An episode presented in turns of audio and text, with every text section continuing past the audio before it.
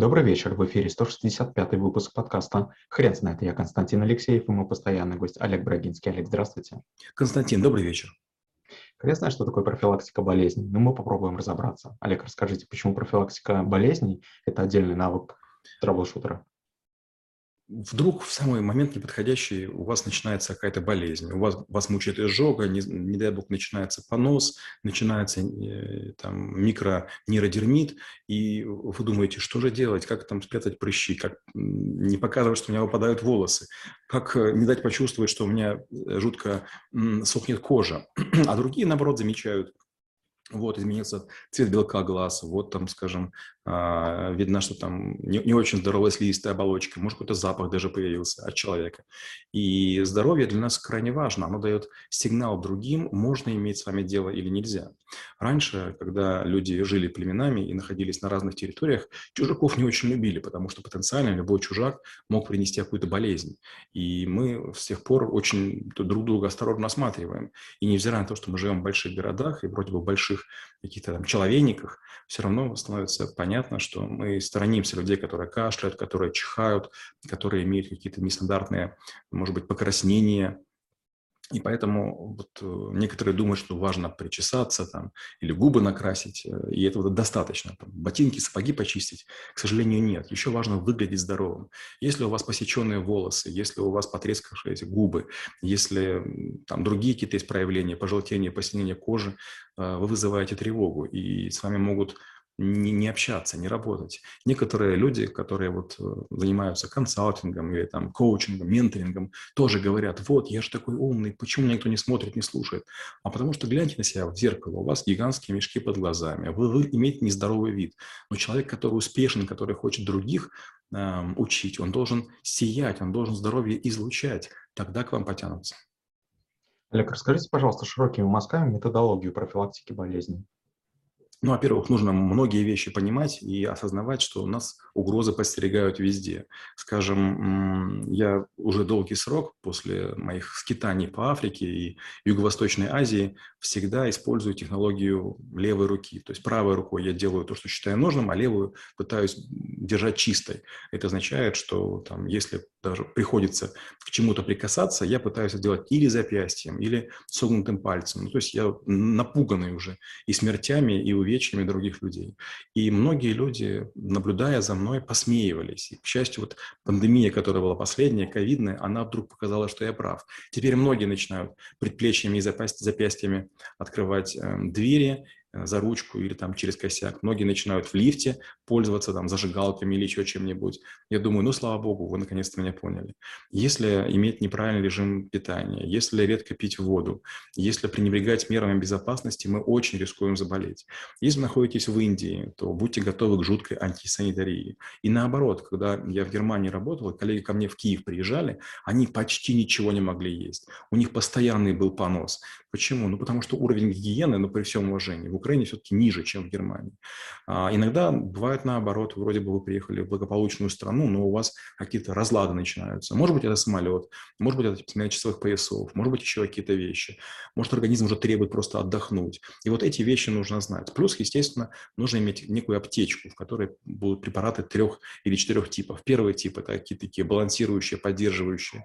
Второй – такие более-менее нейтральные, ну, там, спасатели наподобие там, угля активированного. Четвертого – это не сильно энергетики, ну и пятый уже серьезные препараты, которые решают локальные проблемы. А каких ошибок стоит избегать? Ну, в первую очередь, самолечение. Мы почему-то имеем десятки способов, и мы считаем, что клин клином вышибают, нужно там выпить водки с перцем, с лимоном, там, солью, еще чем-то, и надеемся, что это поможет. Но, к сожалению, алкоголь, ну, точно не является лекарством, хотя входит в состав некоторых лекарств, и это прям пагубная история. Второе, безусловно, некоторые полагают, что там, можно там каким-то веником и паром выгнать из организма болезнь. Далеко не всегда. При некоторых болезнях этого делать нельзя. Повышение температуры приводит к распространению болезни со скоростью выше средней, среднего, и организм не справляется. Э, есть механика, при которой там прикладывают какие-то холодные компрессы к телу или обтирают человека водкой, другими вещами, но тоже не очень хорошо. Важно понимать, что организм повышает температуру для того, чтобы справиться с некоторыми патогенами. Некоторые патогены при высоких температурах начинают разрушаться, и у это одна из возможностей с ними справиться. А если мы температуру понижаем, мы, по сути, действуем против организма. Ну и последняя вещь – это, конечно же, непонимание фильтрующих систем организма. Наша кожа является фильтром, наш печень, наши почки являются фильтром.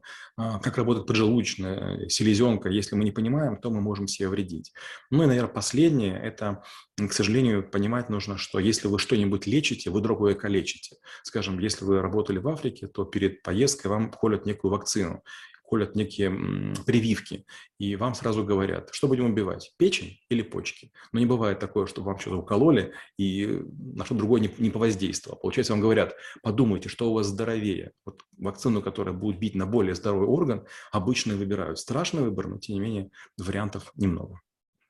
Скажите, как вы преподаете навык в школе трэбл-шутеров? Я рассказываю о том, что есть такие вещи, как бешенство, то есть вас могут укусить маленький какой-то зверечек, и после этого вам будет очень нехорошо. Я рассказываю про столбняк, о том, что Иногда ржавый гвоздь или кусочек стекла, которым вы поранились на стройке возле дома, совершенно нехорошая история. Безусловно, я рассказываю о том, кто какие переносит заразы. Я объясняю, чем опасны крысы, чем мыши-полевки опасны, чем, чем другие животные. Говорю про домашних животных и одичавших животных. То есть некоторые думают, что ничего страшного с улицы кошечку взять, но потом пол, пол, там, полгода вся семья болеет и не понимает, что происходит. Я рассказываю про аллергии, про то, какие виды аллергии бывают, как можно определять. И обязательно я говорю, что помните, на что у вас аллергии. У кого-то на диклофенак, у кого-то на лидокаин, у кого-то еще на какие-то вещи. Если этого не знать, ну, к сожалению, будет плохо. То же самое касается еды. Некоторые не могут есть арахисовое масло, некоторые плохо реагируют на мидии, устрицы, некоторые имеют там другие какие-то проблемы, связанные или с какими-то редкими орехами, или, или ягодами, или даже вареньями. Расскажите, пожалуйста, момент, когда вы начали об, об этой теме думать. К сожалению, как я уже рассказывал, я много был в Африке на разных проектах, и в какой-то момент времени я вдруг увидел, насколько серьезно врачи из организаций международных относятся к своему здоровью. Они прям обтираются там целиком, они протирают всякие свои такие полускафандры, они используют всякие жидкости, такие специальные души. И я подумал, вот это да. Люди, которые добровольно рискуют, едут в такие непростые территории, они прямо тратят значимое время для того, чтобы себя как бы обезопасить. И я, среди прочего, поинтересовался, а это все работает? И мне сказали, что те, кто в это верят, те выживают, а кто не верит, те, к сожалению, вот лежат на кладбище, до которого было метров 400. Я подумал, ух ты, я лучше в это буду верить. Олег, спасибо. Теперь на вопрос, что такое профилактика болезни, будет трудно ответить. Хрен знает.